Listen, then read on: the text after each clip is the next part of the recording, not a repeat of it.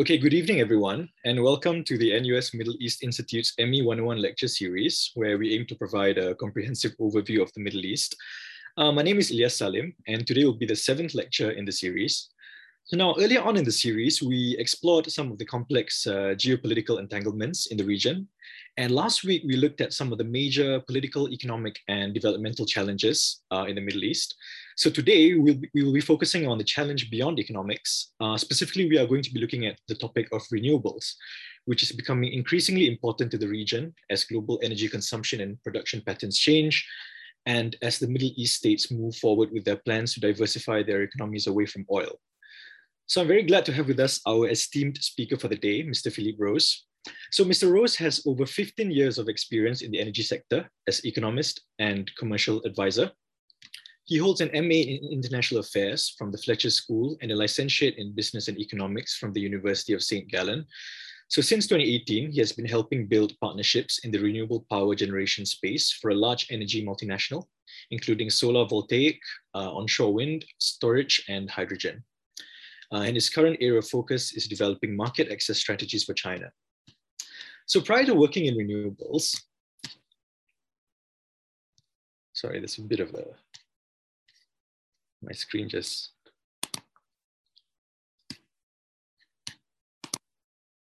Okay, so prior to working in renewables, Mr. Rose worked in conventional oil and gas, including seven years in Iraq and Saudi Arabia, a secondee in gas public-private partnership. So Mr. Rose's area of interest is in managing political volatility uh, in environments where private investors face ambiguity, and value advocacy is a particular challenge. So just before we begin, I'd like to mention some house rules. So as usual, after the end of Mr. Rose's presentation, we will open a question and answer session.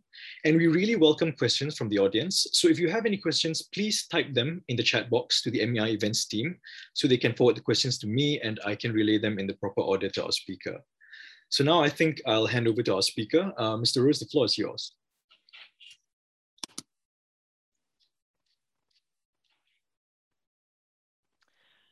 Thanks a lot, Ilyas. Thanks a lot for uh, hosting me uh, again uh, in, in, this uh, series. It's a, it's a great pleasure for me to to join you here and, and to share a few uh, a few thoughts, uh, not from the perspective as a, of an academic, but but more from the perspective of a of a practitioner whose life has um, has been a little bit um, kind of bouncing around some of the topics uh, that I'm going to cover. And um, what I'm going to try to do now is, um, as best as I can, take a step back and, and, and, and try to make sense uh, of these various events and, and uh, their implications for the, um, uh, for the Middle East.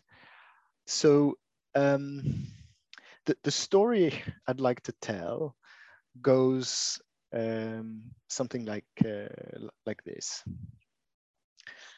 if I um, uh, in, take inspiration from the historian uh, Yuval uh, Noah Harari uh, and try to take a very long view of um, uh, humanity's progress and direction, there is something quite special happening over the last couple of years, which is whereas human growth um, has been linked uh, to the consumption of uh, primary energy and biomass for centuries. A few years ago, this link went broken. And even with projected growth, the demand for primary energy is, is, uh, is plateauing. And so with the Middle East as one of, one of the key producers of um, oil and gas, this tipping point clearly has a has an impact and it's reshaping the region both because of the changes from a, from a supply perspective in terms of the producers but also importantly um, to do with um, how and, and, and, and uh, how this energy is consumed and by, by whom. So then I feel it's important to talk a bit about the role that renewables are, are playing and, and, and this this um, the story around um, electrification around the world and how that's impacting the Middle East. And in that equation of energy transition with renewables, the role of gas um, is, is instrumental and is crucial. And we need, we need to understand that a little bit. So after having um, shared that, what I'm going to try to do is to say, is to ask a few questions about, whereas in the past we used to talk about geopolitics and the importance for um, regional and international um, power for a country to sit on, on resources like, like oil. Now that renewables are booming, is there such a thing as the geopolitics of renewables? Or, or is it just a, a non a non-issue, um, as in the, in the words of um, um, Professor Stevens, it's like trying to talk about the geopolitics of carrots. There is no such thing. So I'm going to try to provide a few directions or a few themes about if we wanted to find geopolitics in renewables, where where could we find it?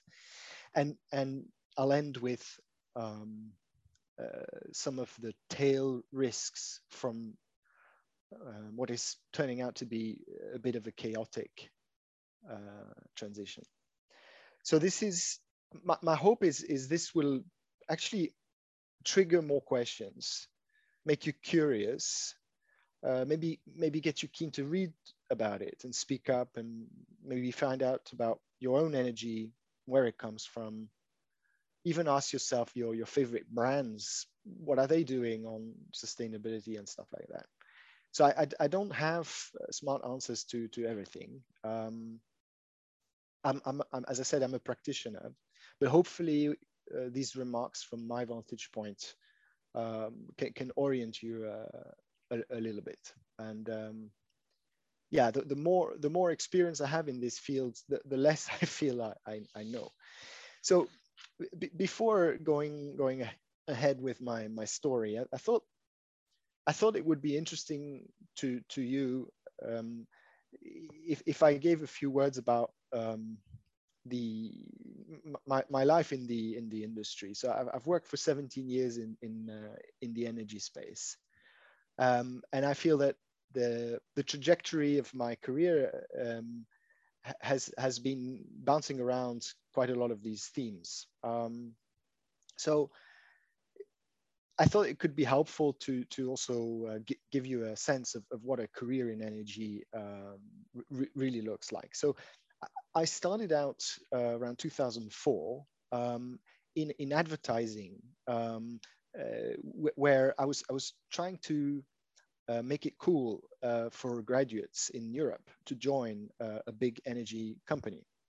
Um, and at the time, the mood on campus was quite about, it was not so much about climate change, actually. It was more about resistance and reluctance to big corporations and the exploitation of corporations towards developing countries uh, or towards communities. Um, I spent some time in Ireland, um, where at the time there was visceral opposition to an energy project there and um, even vi violence. And then I, I worked on um, uh, Nigeria, where at the time um, my role was about trying to come up with um, attractive propositions for the Nigerian government on what to do with their gas.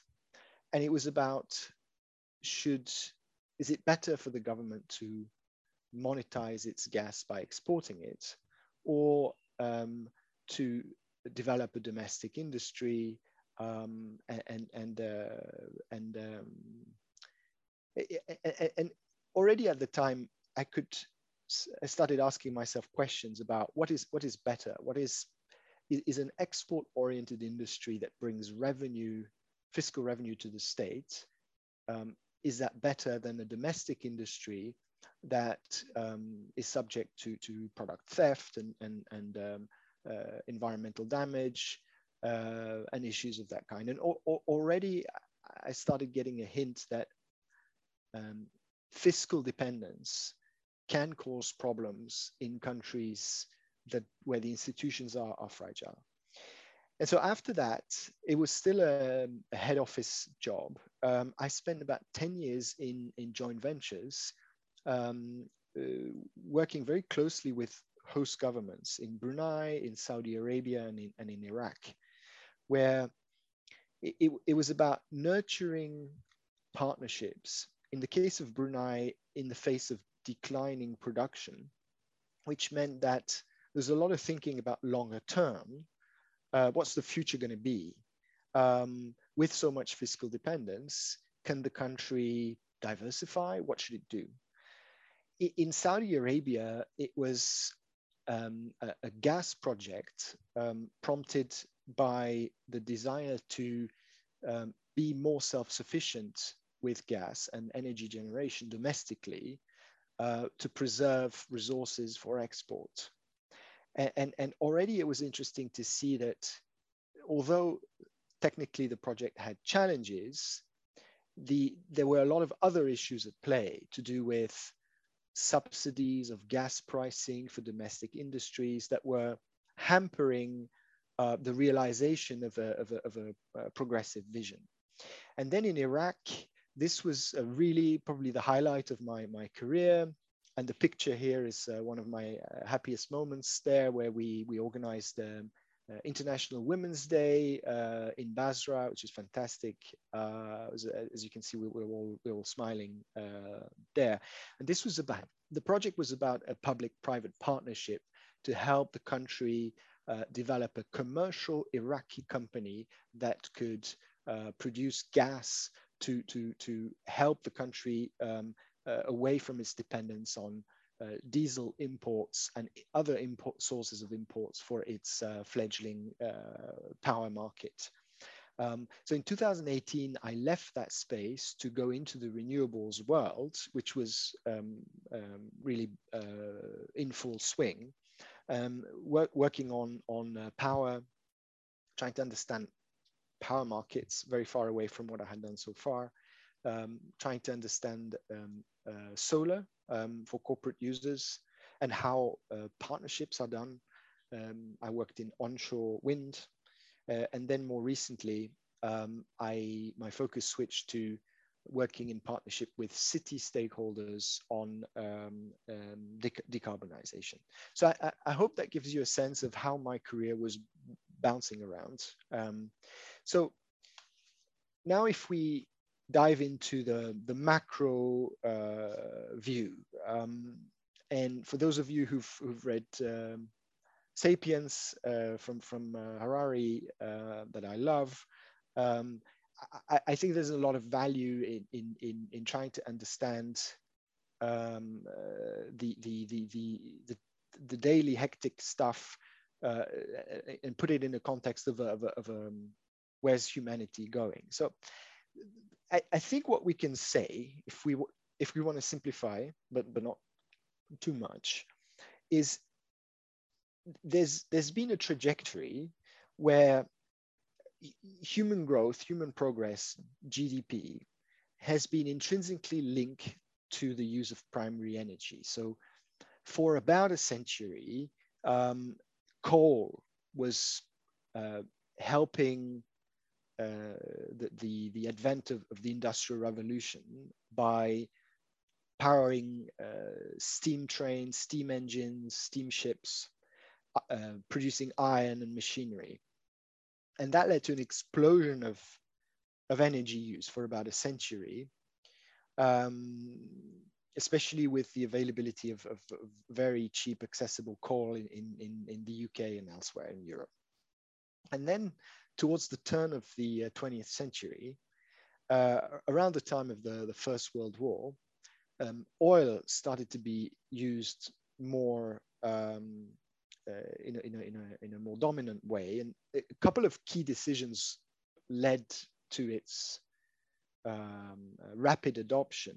We, we, we, can probably pinpoint that to the decision by, by Winston Churchill um, to, to switch the Royal Navy um, over to, to, to oil, um, which is a, a, major had a major impact, both in terms of improved military power uh, due to the endurance of these ships, but also it actually impacted the mission itself because it meant that you, you needed access to, to, to oil. So the, the First World War is, is morphed into a, a, war about, about access to, to, to, to oil and then prompted mass adoption and lots of secondary industries like plastic, etc. So this was a century of oil. And now what's what's happening and what I'm trying to make sense of is even though you you you, you we're projecting a doubling of, of GDP uh, between 2016 and 2050, global primary demand is, is only expected to grow about, about 15%.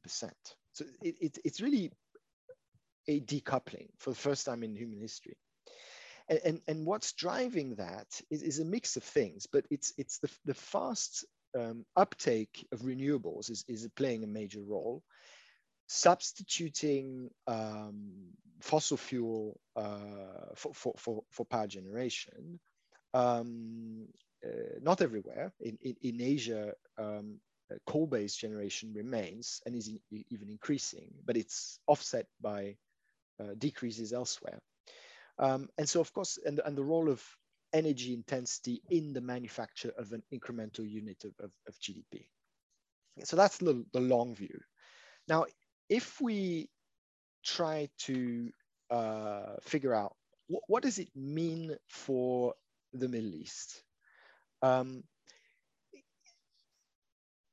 if, if, if we look around the 1970s, okay, so the world uh, realized that it was tributary to decisions of OPEC on oil supply um, and on price in a, in a cartel situation. And this really strongly shaped US foreign policy orientation in the region.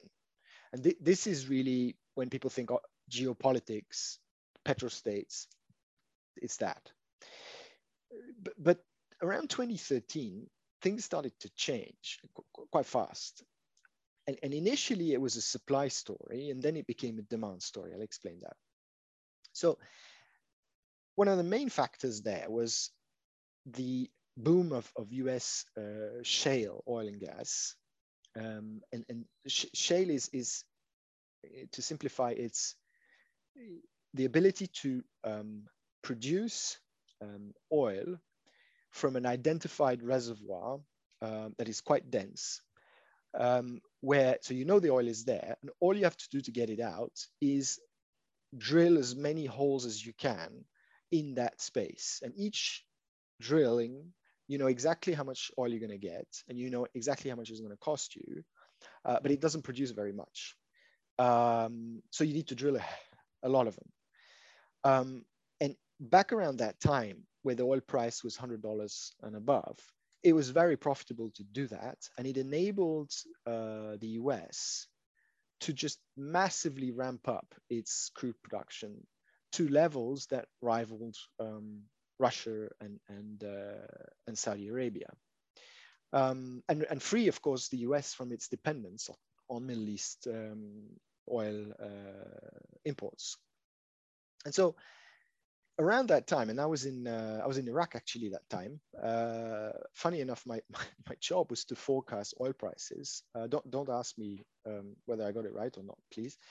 Um, Saudi Arabia as a dominant um, producer realized that it couldn't control price anymore um, because it didn't have enough uh, levers or, the, or, its share of production was too small.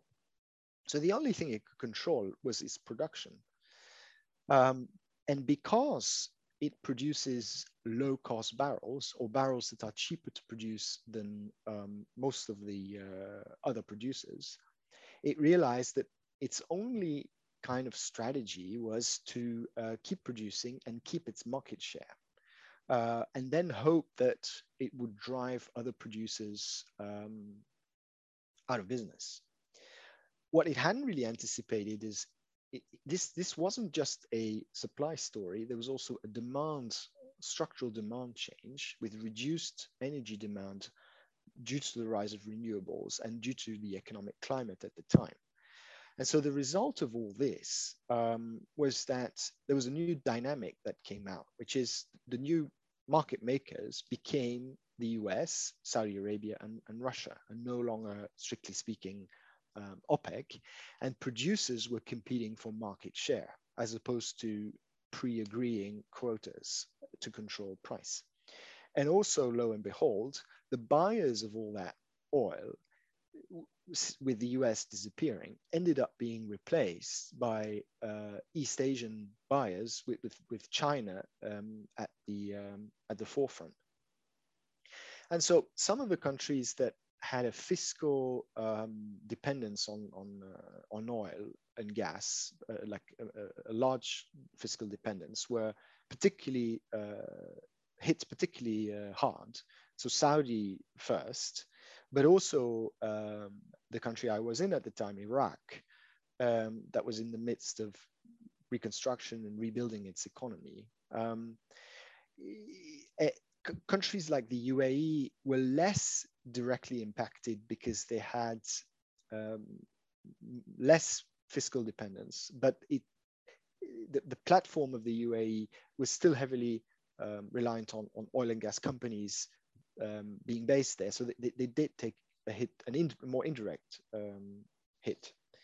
Um, so now, what does all, this mean for, for, for, the, for the Middle East, right? So uh, I'm saying uh, tapering of, of oil demand, I'm saying renewables, all of that, but what, what does it actually mean for oil and gas in the Middle East? The, the, the truth is, one effect of this has been to uh, cushion the price because anytime the price dipped, um, shale went bankrupt and produced less. And every time the price went up, um, it spurred uh, shale to kind of kick, kick in. And the lag in, in shale is very quick, uh, 90 days from investment decision to drilling. So it, for, for, for a while, until recently, it, it kept the price in, in a band. But also what it meant is that a little bit, I don't want to be too bold, but regardless of your view on the long-term oil and gas demand outlook, you're still going to have, and this is a chart that shows um, expected demand between 2018 and, and 2035, with a forecast from 100 million to, to about 110 million barrels. The, the, the Middle East is still going to be um, host to low cost barrels. And therefore, its share um, of, of, uh, of production is still going to remain ballpark figure about 30% of, of uh, global production. So it's, it's more, uh, an, it's less an issue of nobody, nobody wants, nobody's going to want to buy Middle East oil. It's more about how, how can Middle East countries monetize it. And so there's a couple of things. There's actually um, a lot of uncertainty on on that picture, especially the price picture. So a couple of things could um, massively um, uh, spur uh, higher oil prices. Could be um, underinvestment in oil and gas, with a lot of large investors seeking to pivot away from from um, from oil and gas, so and, and no longer fund large capex projects the, the decline of, of shale oil in the US is a risk, especially if you consider that a lot of that is funded by um, uh, capital markets. And so any increase in, um, in uh, interest rates in the US could wipe out the sector. Um, and, and of course, uh, demand, unexpected demand growth, like uh, especially a, a Asian demand. So that, that could create a price spike. But equally, you could you could have a, a downward spike where um, demand could peak um, early. And the reason I'm saying there's a lot of uncertainty is because these forecasts are quite uh, lumpy in the sense that a lot of it hinges on um, how much demand China is going to have. So if you have uh, a trajectory where China slows down because they focus on common prosperity, more of a domestic agenda, reducing inequality, all of that, and the um, supply chain issues we have right now um, perpet- uh, continue, it is a plausible scenario which has an outsized impact on on on, uh, on this. Um, right.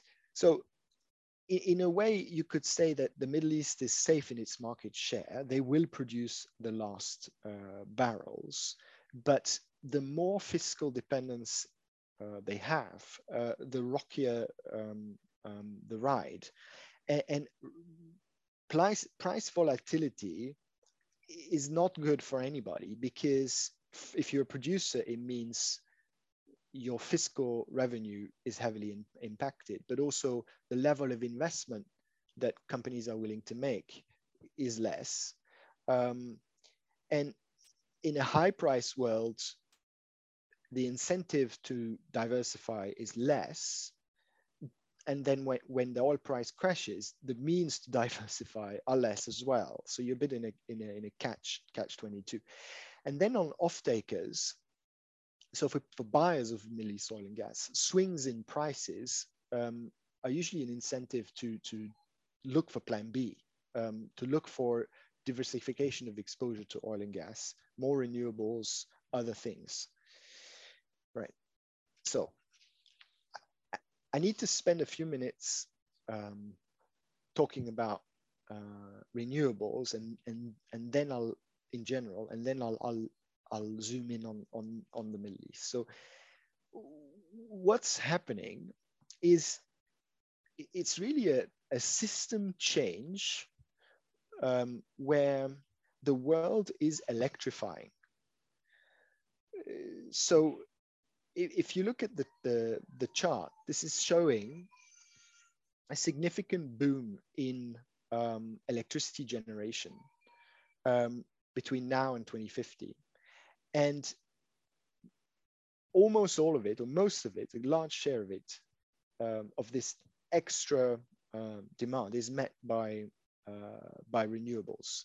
And it's driven by um, not only um, population growth, industry growth, um, urbanization, it's also driven by uh, increase electric vehicle adoption and, and, and, and things like that.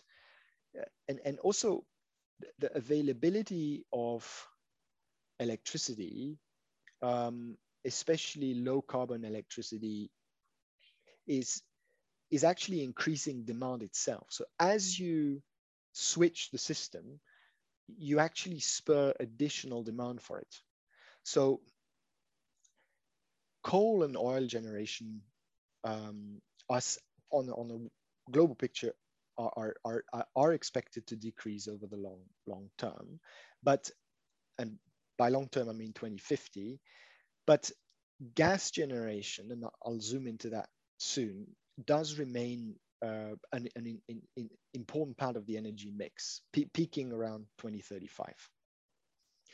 Um, what what we need to understand is the the the uh, the, the, cost uh, of of of new build renewables uh, is really going down a, an exponential um, cost reduction curve, where in more and more countries, new build renewables um, is actually cheaper on on a, on a kind of a total cost basis than than fossil fuel generation, even coal actually. So the, it, it's it's a tipping point in the uh, in the energy uh, transition. Um, and of course, there's uh, increasingly uh, increasing adoption of net zero targets by by at a national level and at a at a at a corporate uh, at a corporate level. And I couldn't resist for this presentation. Uh, I, I, promise it's not a bet that I made with a friend to talk about Bitcoin in an energy presentation, but Um, it, it, has, and this is an illustration, so hopefully it doesn't distract too much from my story, but it, this is about showing that with increased electrification, um, there, there are interesting side effects that go on. So Bitcoin mining uh, is very sensitive to energy price. And of course, you need internet access, but, but the, the primary cost driver is, is energy. And so what's fun about this, this graph is that as energy prices have, have changed, the, the, um, the location or the co-location of um, um, hashing power has also moved. Um, and so when um, China banned uh, mining, um, and I'm talking about Bitcoin mining um, recently, so it's about ha half of the world's hash power went offline. Very, very quickly, uh, the miners relocated to sources of cheap energy uh, in the US and, and, and, and Kazakhstan, for example. It's an interesting unintended effect. So now, what does this mean for the Middle East? So the Middle East is also uh, expecting significant energy demand growth um, through electrification, through industry growth, uh, and through population growth um, as well. Now, whereas in many parts of the world, um, renewables uh, are, are, playing a significant role, in MENA, um, the, the, the region starts from a very low base. Like 95% of power generation until recently was uh, burning oil and gas. And so even though um, huge efforts are being made in MENA and GCC to boost renewables, because, because of that low base start, only about 10% of its um, energy consumption or electricity consumption, sorry, will be met by renewables by, by 20, uh, 2040. Um, so by 2050, it's expected to be about 35%. So, and, this is a story that, that isn't widely known, but if you take, for example, um, the Kingdom of Saudi Arabia, producing about um, 11 million barrels a day um, two or three of those are, are, are uh, actually used for, for, for power generation. Um, so it, it, it's, it's actually, as this energy demand is growing, it's actually a scramble to maintain um, export volumes in the face of this explosion in, in, in, uh, in demand.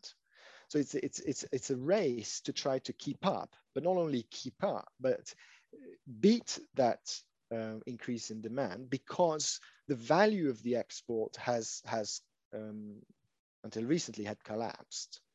Um, and eh, the, the, the, the, the, reason it's important as well is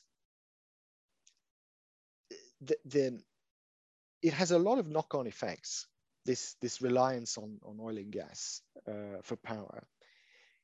It's obviously anything you burn domestically means you cannot export it. So there's a direct um, fiscal impact.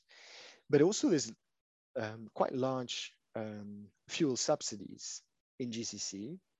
Um, so whatever is kept domestically for, for, um, for gas and, and fuel co costs uh, significant money from the state budget. So for, for, um, for GCC, we're talking tens of billions of dollars and then there's, of course, the environmental impact, which matters because of the net zero uh, Paris commitment.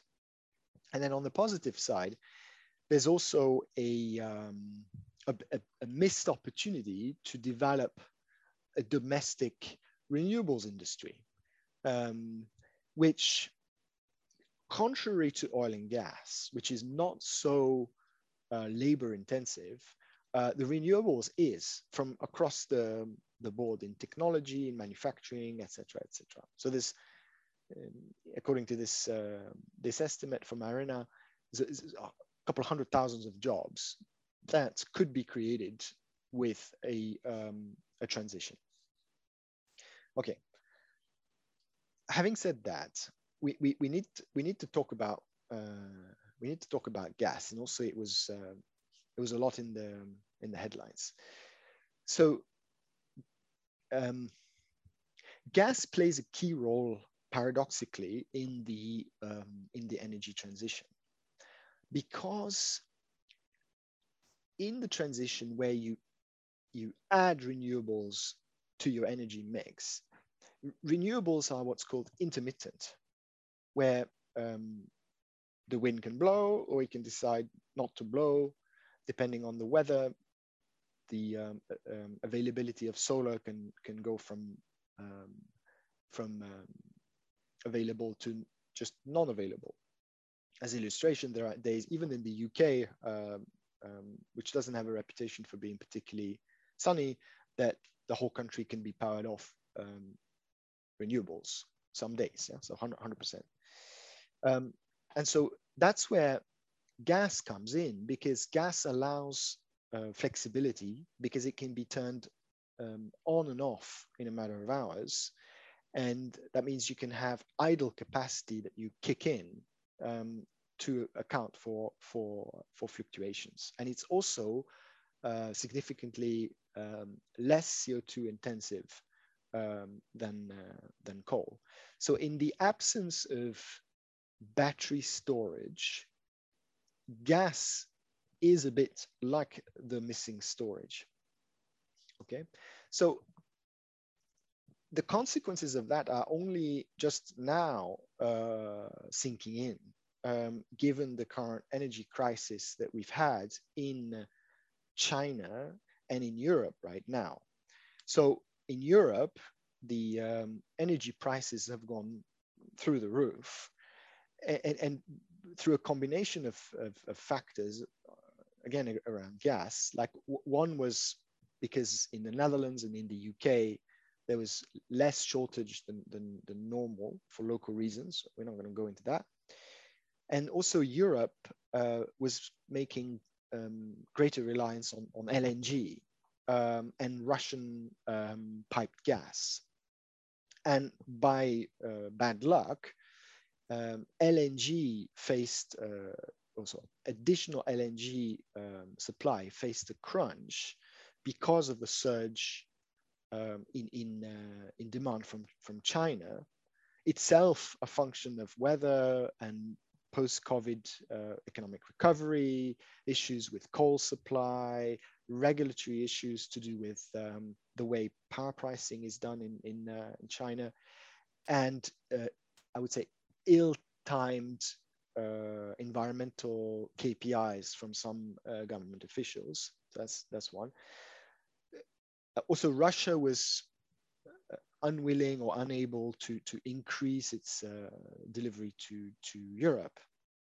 And let's be honest, there was also poor planning by by uh, by European gas buyers. So this led to um, the, the price hikes that we uh, that we've seen, and even um, energy retailers uh, going bankrupt because they they they couldn't um, they couldn't procure energy to meet their uh, obligations uh, to their their their, uh, their customers. Right. Um, okay. So now let, let's let's have a look at looking for geopolitics in renewables. And so when we talk about geopolitics, we, we really talk about um, accruing um, political power uh, from us occupying a certain geogra geographical um, space, simplify. So a country with lots of um, produced uh, oil could derive political power by deciding um, how how to export it, and that that's where the concept of petrostates uh, came up. It also granted such states very large fiscal surpluses that they could use for um, all kinds of things. Um, so now, when we talk about renewables, where where is that to be found? So what I try, what I'm, what I'm going to try to do with these five points is give you um, my interpretation of the um, relatively scarce but, but, but, but good literature that's coming out on this topic. And then I'll try to, to apply it or translate it to, uh, to the Middle East. So the first um, theme, I think, the most important theme, I think, is not a direct effect of renewables, it's an indirect effect. And it's the effect of um, fiscal risk on um, uh, states that are more dependent on, on oil and gas for their state budget. So even though they may keep their uh, production volume stable, the prices are uh, swinging due to the factors that we that we saw. Um, and this means that if I'm thinking about uh, Iraq or Saudi Arabia or Iran or Libya or Algeria, um, it means that there's less uh, buffer um, for them to um, maintain a social contract, which is still to do with patronage and um, uh, subsidy, direct payment, all of that in exchange for political legitimacy. And so we, we may uh, see interesting effects of, especially if demand is slated to collapse, where um, such countries may want to monetize their hydrocarbons faster, either as a way of keeping market share or simply because they have no choice. Um, and so this is what we, we can call the, the, the kind of the, the, the last stand by producers or um, the literature talks about the green paradox. So the rush to monetize before it's, it's too late. So this, this I think is, is one uh, interesting indirect effect uh, that, that is, is worth keeping, um, keeping an eye on. Um, keeping also in mind that um, China will remain a dominant oil uh, buyer.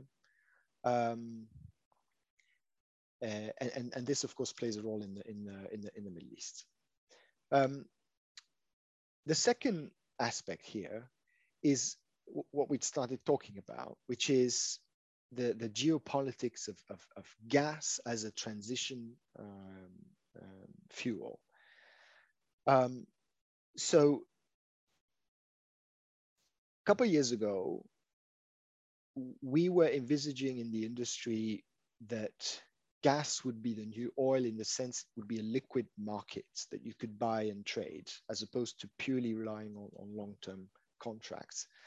And what's turned out is that this model doesn't satisfy the needs of, of importing countries that require um, energy security, especially to deal with intermittent renewables. Um, and so China was able to call on contracts um, to mitigate the impact of its demand, uh, demand surge, leaving Europe in the cold.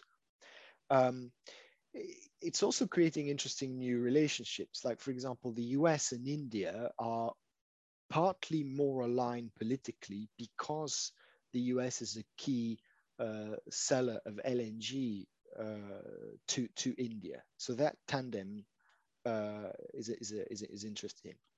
And then within East Asia, um, and I'm not even talking about the uh, political rivalries, but just there is a rivalry simply on access to gas. Because if we talk about China, South Korea, uh, Japan, um, uh, and India to some extent are all competing for contracts with the same sellers uh, Australia, Qatar. Um, so that geopolitical uh, aspect of gas in the transition is, is, is one that is coming more to the fore very recently.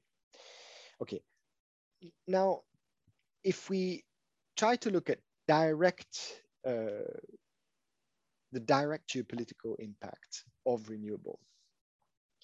Um, in itself, renewable is is really like carrots. You cannot store the energy. Assuming you've got lots of it, it doesn't make, it doesn't have any political uh, value. Um, however, I think a, a, more helpful concept is the rise of um, what we could call maybe uh, it's, it's, the best term I can find, and happy for other suggestions. But it, it's it's the rise of geoeconomics, where th th there's a which which is to do with um, the the the, uh, the control over trade balances between between countries. Uh, and, and it's giving rise to, to new sources of, of, um, of competition where technology dominance uh, becomes uh, crucial uh, to, uh, as does the, the control over, um, over supply chains. So, um, and, and this is also about industrial policy. So basically countries planning long in advance where do they want to dominate in terms of intellectual property so that their country has a chance to secure uh, a part of the value chain in, this uh, in this uh, in this space um, so this even goes all the way upstream to the raw material where countries are anticipating um, the the continued reliance on on uh, on minerals extraction and the mining industry uh, to ensure the success of their domestic industry. So countries that are visionary uh, are, are investing in um, uh, copper mines uh, and, and, and, and various other minerals to, to, to ensure um, uninterrupted supply for their, um, for their domestic um, players. So um,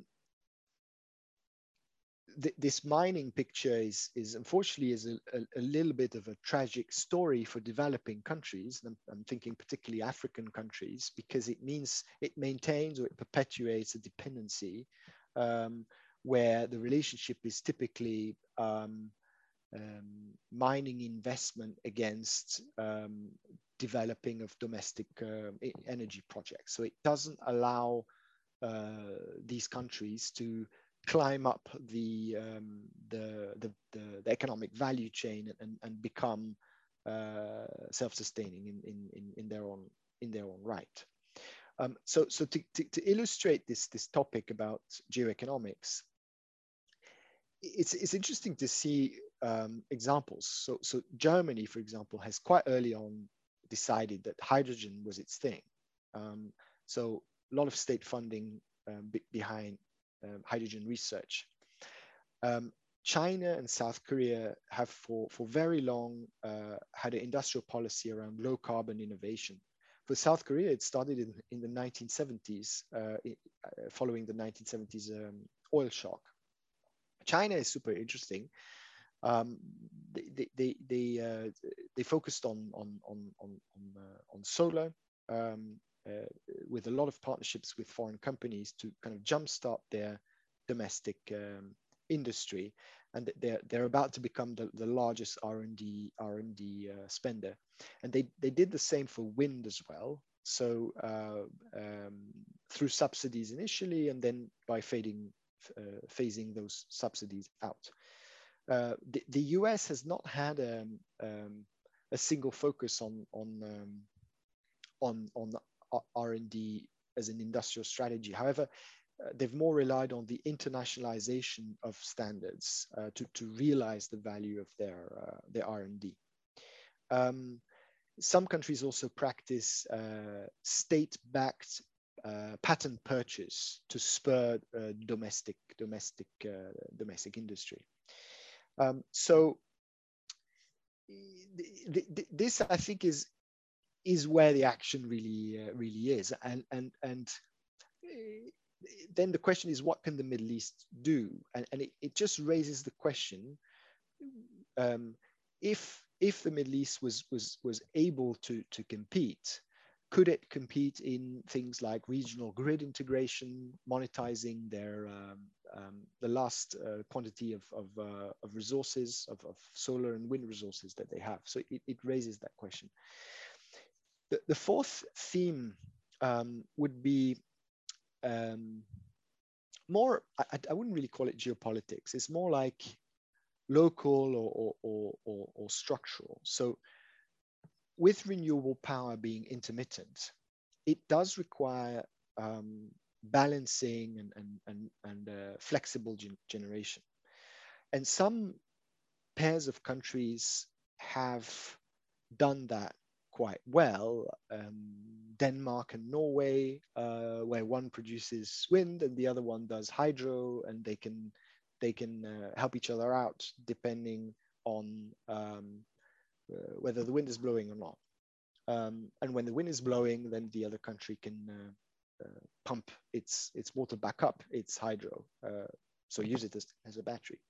Then you have places where it doesn't work that well. Um, there was um, uh, in the literature, there's the example of um, um, because the European power grid is very well connected, you had unintended effects where Germany had an oversupply of renewables, which um, meant that in Poland, some of the uh, conventional power plants were too expensive uh, to be able to secure uh, a slot in the in the market and, and were idle and, and, lost money, which caused political tension. So there is clearly the potential for transitional uh, friction, uh, both from a, uh, let's say a hardware or infrastructure perspective, but also in terms of market design uh, failure or market design um, unintended effects. Um, and so that, that's one aspect to, to look at is if um, the GCC countries go in the direction of the integrated grid, and want to export power regionally, um, what effects is this gonna is this gonna have? And then the last item on that list, um, this one is more longer term or, or hypothetical, but it's, it's so I want to leave you with this more as food for thought. Is is something that maybe not everyone is is is uh, realizing is um, electrification mean, means actually decentralization um, because as you include renewables, it means consumers become potential producers of energy if they have rooftop solar, for example, or battery storage. And so there's a whole bunch of market participants uh, buying and selling among each other, offering grid services. You have microgrids emerging, energy communities, all of them using digital blockchain.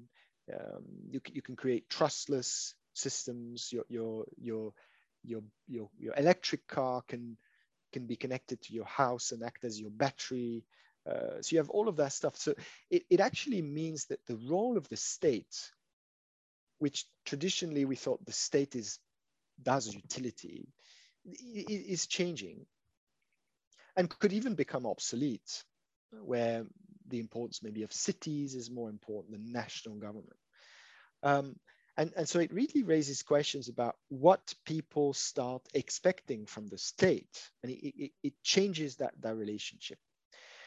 On the other hand, um, because electrification means connection and data. It generates a huge amount of data about individuals. Um, and it also gives opportunities um, for states with an aspiration for more um, social control to have almost real-time access to individuals' life and it opens um, doors um, to much more effective, let's call it state management. Yeah, so on the one hand,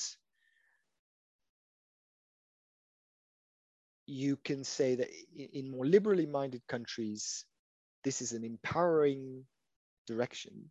On the other hand, it means it could give more tools of um, kind of uh, coercion, I would say. Um, and of course, that question is open uh, when we look at the Middle East. So to kind of wrap up my, my little story, I think we can talk about a, a, tipping point where humanity is taking a different path in terms of what powers its progress and its growth. Um, and that is having a huge impact on the Middle East, both in terms of um, uh, the supply side and, and, and, uh, and demand and consumption.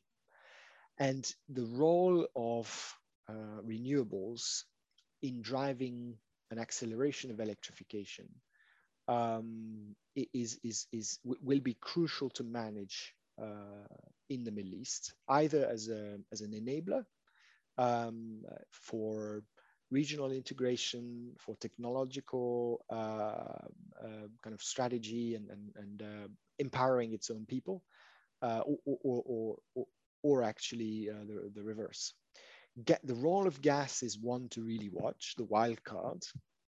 And then what I try to do in the in the uh, in the last part of the story is uh, look for geopolitics in the carrots, um, and um, the, the topic of geoeconomics, national technology, technology strategy, competing for for for supremacy of certain spaces within within that in tech uh, is, in my view, um, something new, something to watch.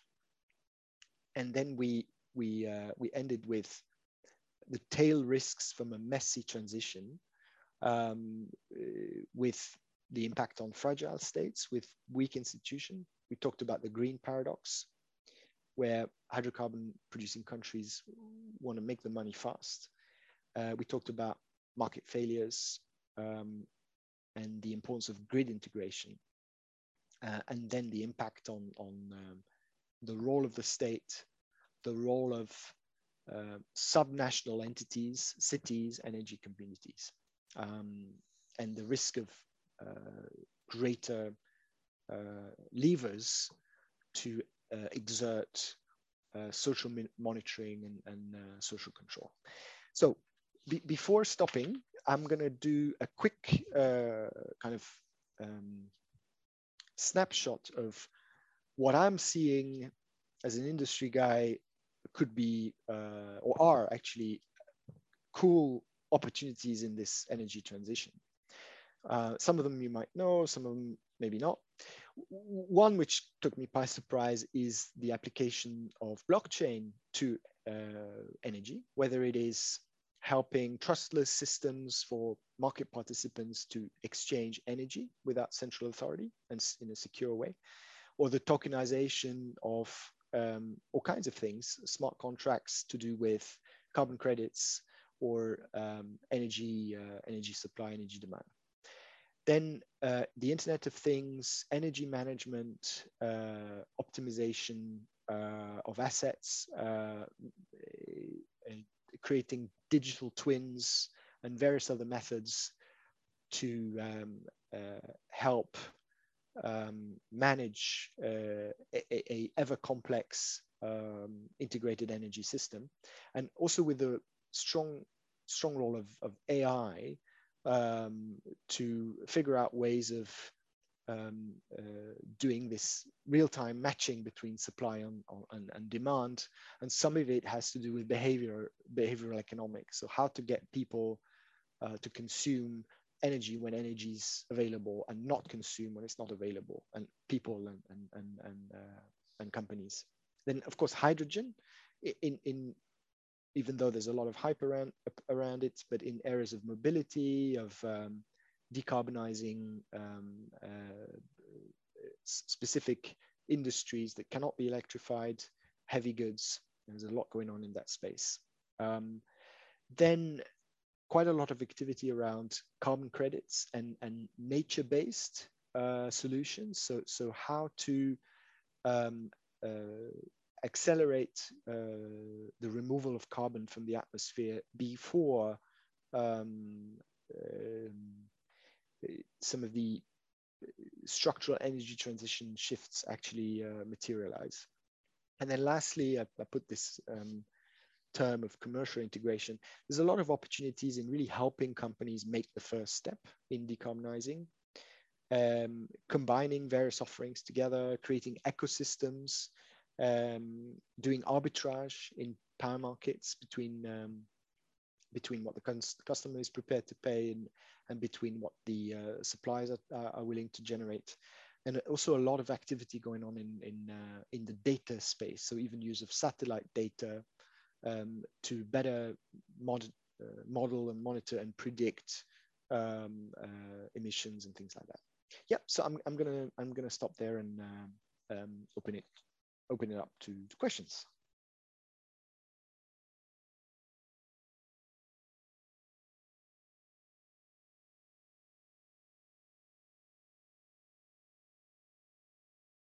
Anyway, thanks very much, Mr. Rose, for that wonderfully formative lecture. It was fascinating to get a practitioner's perspective on the industry and uh, the realities of it.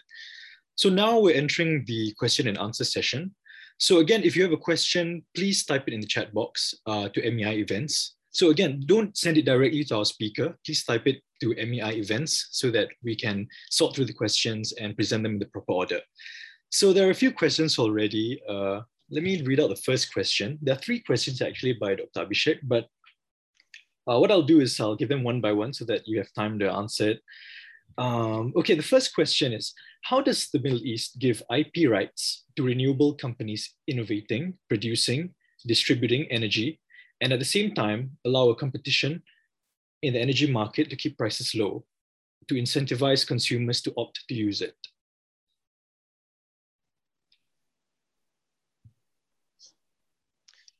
you, you, you want me to start with that or you want to go through multiple questions? Um, okay, I guess I could read out all three of the questions. So the, the second question is, so oil was a hot topic in US Middle East competition to absorb more of the global energy market. And US shale twisted scales in favor of US. So is the Middle East trying to get back that global market share with renewable innovation and production?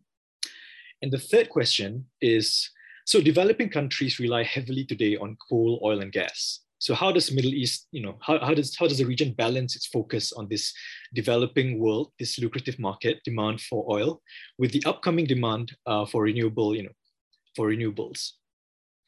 So those are the three questions. Yeah. Yeah. So um, let me share a few a few thoughts. I think maybe I'll start with um, the market share uh, question. So um, the the the um, the way the Middle East producing countries preserve uh, market share um, is primarily through their ability to compete with alternative uh, alternatives from, from a from a bias perspective. So if I am a China buyer, um, I want to make sure that I can minimize my my uh, my cost, but I also have a diversified uh, source of supply. And the Middle East has the advantage um, of enabling um, production of almost the lowest cost barrels. So when we talk about market share, it's about the decision between um, how much spare capacity am I willing to uh, sacrifice, or how many wells am I willing to shut down in an effort to try to um, uh, meet OPEC quotas and, and hopefully preserve uh, prices. So um, the decision that Saudi Arabia did in 2014 15 was to um, not only preserve its current levels of production, uh, but actually increase production um, as, as a way to drive away uh, competition. So, where we are at current oil prices, um, the issue of market share is, I would say, less relevant um, given uh, given the ability of of, of uh, mo most uh, most Middle East production to be uh, to be actually realized. And the truth is, not there's not that much capacity outside of Saudi Arabia to really materially uh, move um, kind of change production levels. So most of that swing capacity resides actually in, in, in Saudi Arabia. Um, so now on, on, um, on intellectual property, um, I think the, the, especially Saudi Arabia has identified uh, as part of its uh, Saudi vision a number of areas where it believes um, it can it can uh, it can develop its own technology and and um, and capitalize on some of its inherent uh, technological and and uh, yeah uh, kind of industry advantages and, and, especially it's around ammonia um, so Saudi Arabia is betting heavily on uh, ammonia as an energy as a hydrogen based energy carrier that it thinks it can produce cheaply because it's an associated product of, of, uh, of, the, gas, uh, gas production. Um, and so what countries, especially like, like Saudi, need to think about is which are some of these um, uh, niches in the energy transition that it can it can compete with and and uh, and develop proprietary um, uh, IP, create and it's especially um, it's more around um, spurring national innovation through subsidies, through um, uh, creating sandboxes for uh, investors to come, uh, uh, make it easy for, for, for foreign companies to, to uh, bring, in, bring in staff, and enable cross fertilization so that there is a, domestic industry actually um, picking up. So, so um, um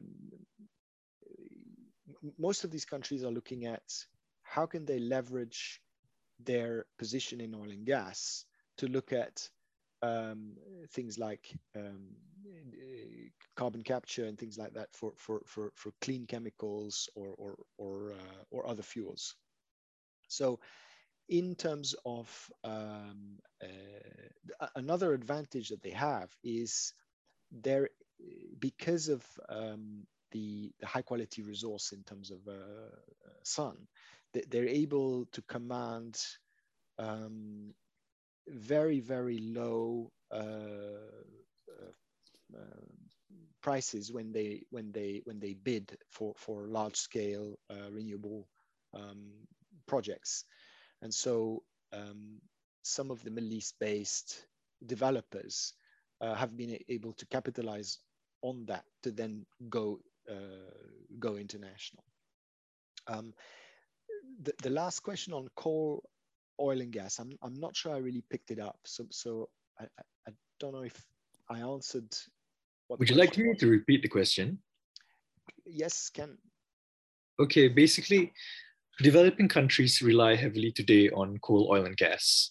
So, you know, how, you know, does the Middle East balance its focus uh, you know, on this developing world because it presents a lucrative market? Uh, and how does this balance that with you know the upcoming demand for renewables? Yeah. So, if if you,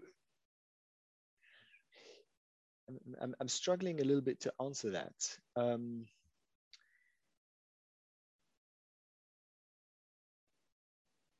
the, the, the Middle East doesn't shape um, who buys the, the, the, the, the oil and gas.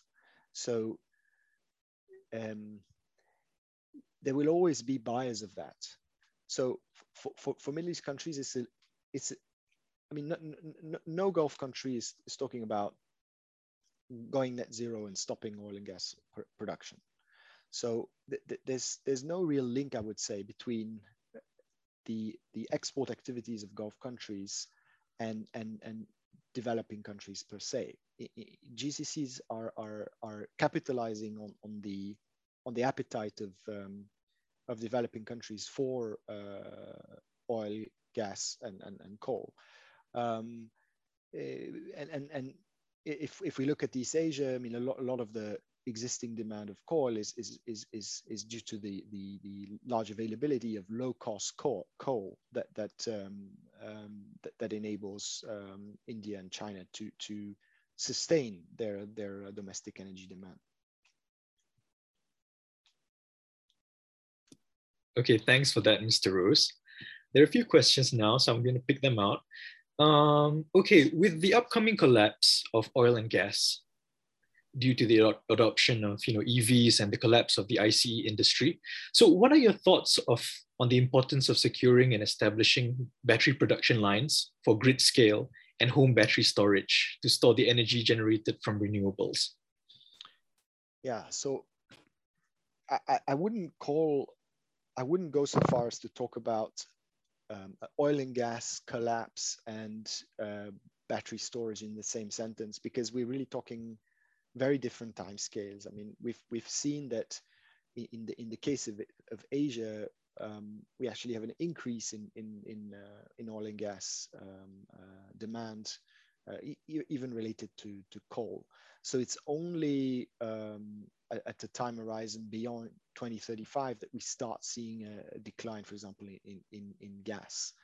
Um, the, the, only way you could have something that you could characterize as a collapse would be if, uh, for example, the economic situation in China were to deteriorate rapidly, uh, for example. So to me, I wouldn't really link these these two points together. But the, the point about storage is storage, and really we're talking about all forms of storage, um, are, is, is absolutely crucial as part of the energy transition. So if, if we look at Europe, the, the ability to, to, to, to store energy um, using batteries is, is, is tiny. You're talking less than a percent or so. Um, so but it, it is a booming sector. And the, the more storage you're able to build into the system, um, the more you can increase your, your reliance on, on, uh, on renewables and then start phasing out uh, gas. So the system of the future will be primarily um, renewables with wind and solar, some hydro and all of that, and, and then storage. There is and and let's not forget there'll be also um, market design to to enable shifting of of um, of demand and shifting of consumption uh, to minimize peaks and and therefore make the system much more efficient. But it, storage also means uh, things like potentially hydrogen because hydrogen is is is a molecule, so you, you can put it in a in a cavern, and then um, when you when you need it, uh, you can release it and you can uh, use it to, to, to generate power. And then when you have surplus renewables, you can use that to make uh, hydrogen by electrolysis and then refill your, your, um, your caverns. So that, that would be the system of the, of the future that would be, um, that would be free of hydrocarbons. Um, but as per uh, IEA and, and other uh, uh, projections, um, oil and gas is going to remain um, a, a, a, a, reducing but still significant part of the energy mix for the foreseeable future. Okay, thanks for that, Mr. Rose. I have a couple of questions here. So how optimistic are you about plans on the shared electricity grid in the Middle East region? So that's one. And the second one is, uh, will AI algorithms stabilize share speculation in the energy markets? Will AI enable what, sorry? Will AI algorithms stabilize share speculation in the energy markets?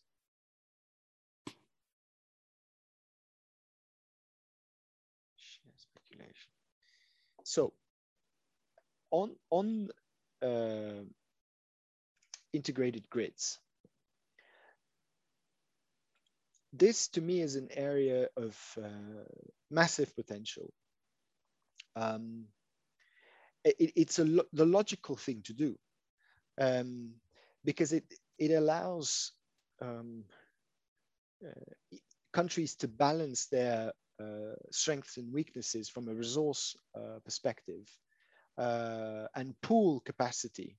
So um, whether this capacity is to do with uh, gas, gas powered or hydro or whatever it is. So um, the, the, more diverse country you're able to connect, um, the, the more you're able to create resilient grids and, and, and also minimize, uh, minimize cost. So the, the, topic of grid integration um, uh, is very topical uh, for, for, for, for, GCC. Um, and, and on paper, um, it, it, it, would allow resolving significant um, um, issues plaguing the system from um, uh, over reliance on, um, on, on gas to, to power shortages in the south of, uh, of Iraq. Um, it, it has all, all going um, for it. It, it requires, it, goes really beyond uh, technical solutions because a lot of these technical solutions are there and, and they're economic uh, as well. So it's more to do with um, political harmonization, uh, agreement on common pricing structures? How do you compensate um, uh, for, for capacity services uh, and, and, and, all of that? Um, if, if you look at uh, our region, ASEAN and Singapore, more, Singapore is doing more and more in that direction. So, for example, agreement just uh, I think yesterday on a, on a on a connection with Indonesia for, for green power. So, so that if you take the politics aside, this is really the, the way to go. Now, AI on stabilizing, I think you said share price of energy, so stock market. Share um, speculation, yeah. I, mean, to me, this is not my expertise. Um, the, the use of AI, I think, is much more relevant in the the finding ways of uh, steering consumption and and um, and supply and, and helping stabilize the, the, the system, but also in in um, figuring out uh, um,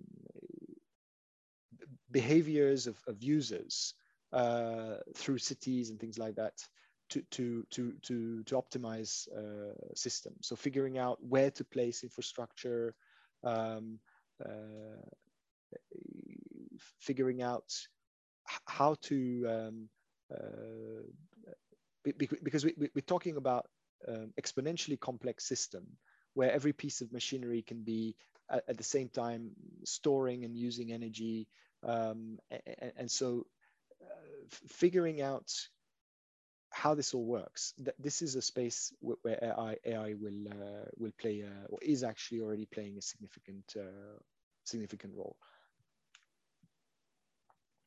Okay, I have uh, something of a technical question here.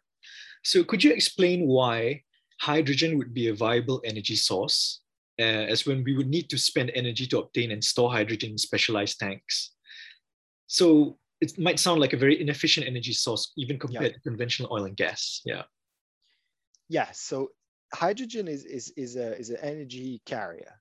Uh, so you have to make it. Um, and so at the moment, um, th there's two aspects. One is looking at, um, from a consumption perspective, how can we um, use hydrogen? Where can we use hydrogen um, uh, to replace um, the, uh, the burning of hydrocarbons?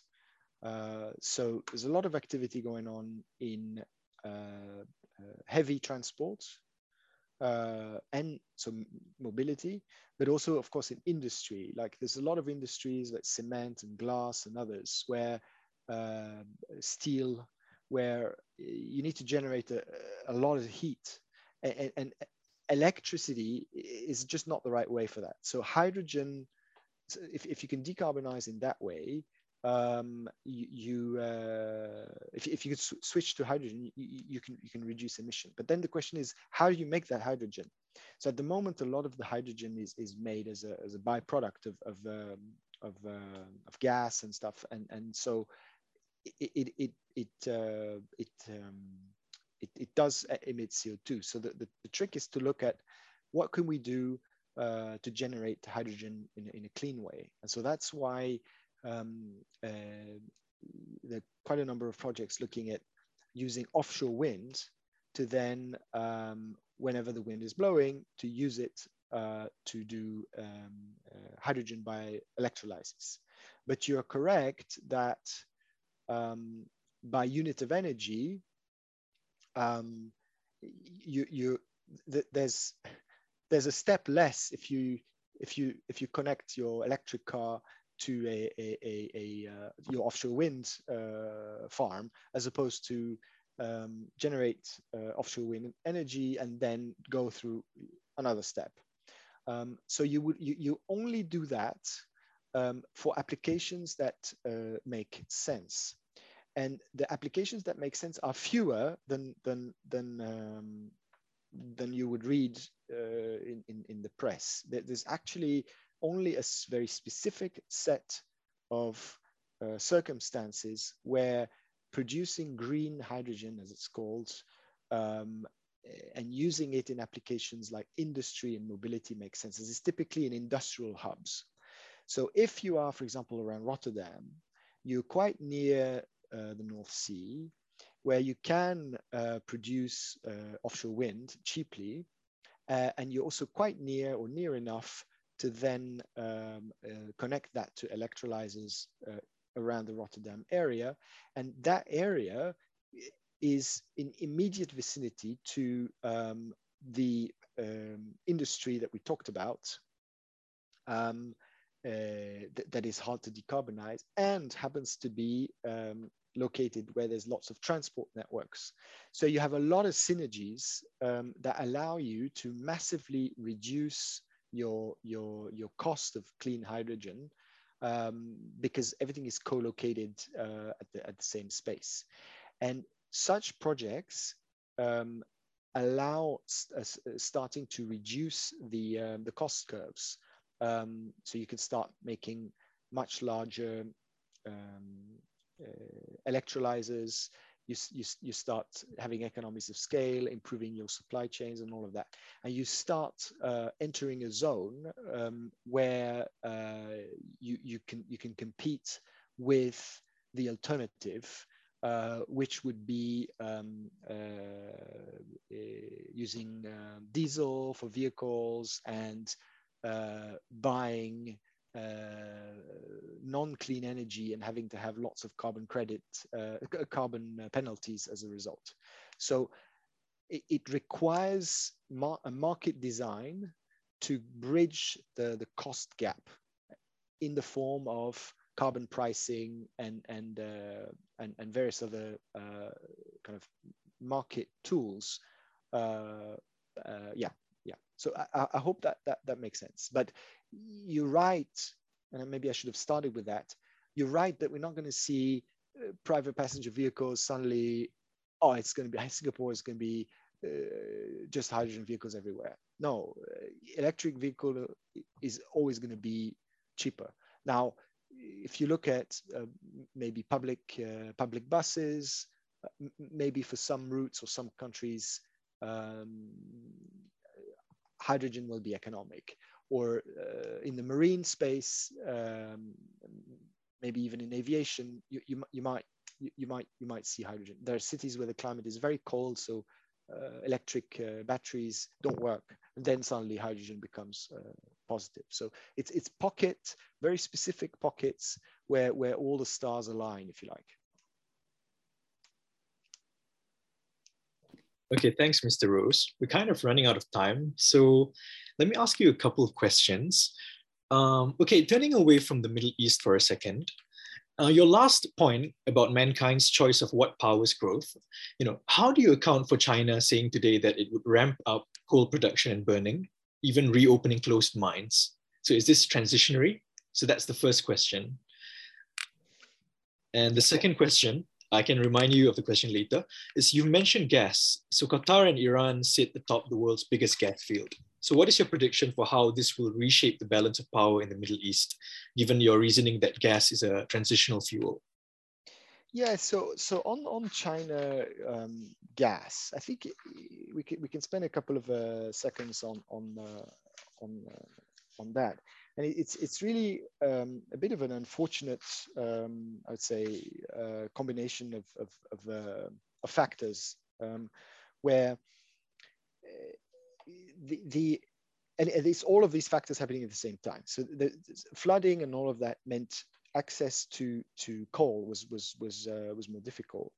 Um, at the same time as demand uh, went up, uh, economic demand went up because of uh, post COVID, um, and, and and there were also a few issues in the way um, in, in the way power pricing works in China that, that, that caused uh, problems where unlike uh, deregulated uh, markets, Europe, US, where um, um, power, so, so the grid buys um, power on, on a marginal cost basis, um, the, the, in China, the, the, the, there's a coal benchmark price, which is set, uh, fixed or set. And so this meant that if, if you're a, a, a coal producer and your, your raw material cost is high, you don't have any incentive to, to, to, um, to sell power because you lose money. So these were some of the regulatory deficiencies that China is addressing already, um, but, but were not yet in place. Uh, and, and on top of that, given we're at the end of the political season, um, th there was benchmark like KPIs to do with energy intensity and absolute energy consumption, which were going to be busted, um, and so uh, that in was a that spurred um, that spurred uh, provincial officials or or or, or uh, to, to, to shut to, to do load shedding, basically to tell some factories to, to shut down. But the, the reaction um, now is obviously short term uh, economic stability and all that trumps. So um, uh, coal is, is, is, is, is the last resort. But what it's also doing is it's actually giving more leverage um, to the central government to accelerate the liberalization trend that's going on already. So basically, to to to to um, to liberalize some of the uh, pricing mechanism and, and move more towards market mechanism, especially in in this uh, this coal benchmark that we that we just talked about. So I, I think what we're seeing is temporary blips, but that that could actually make it give yeah make it easier to to, to speed up um, the shift away from uh, from uh, from from uh, from coal. Um, Right. Then you asked about uh, Middle East and gas and all that. So very clearly, um, the, the, Qatar's position uh, as, a, as a, one of the world's largest gas exporters um, um, has enabled the, the, the, country to, to, um, to, uh, to, to, play its cards uh, from foreign policy perspective uh, extremely well. Um, it allowed it to uh, survive the, the embargo um, and uh, it allowed to allowed the country to play an I would say an outsized role in the the recent um, uh, for example discussion with uh, with Afghanistan.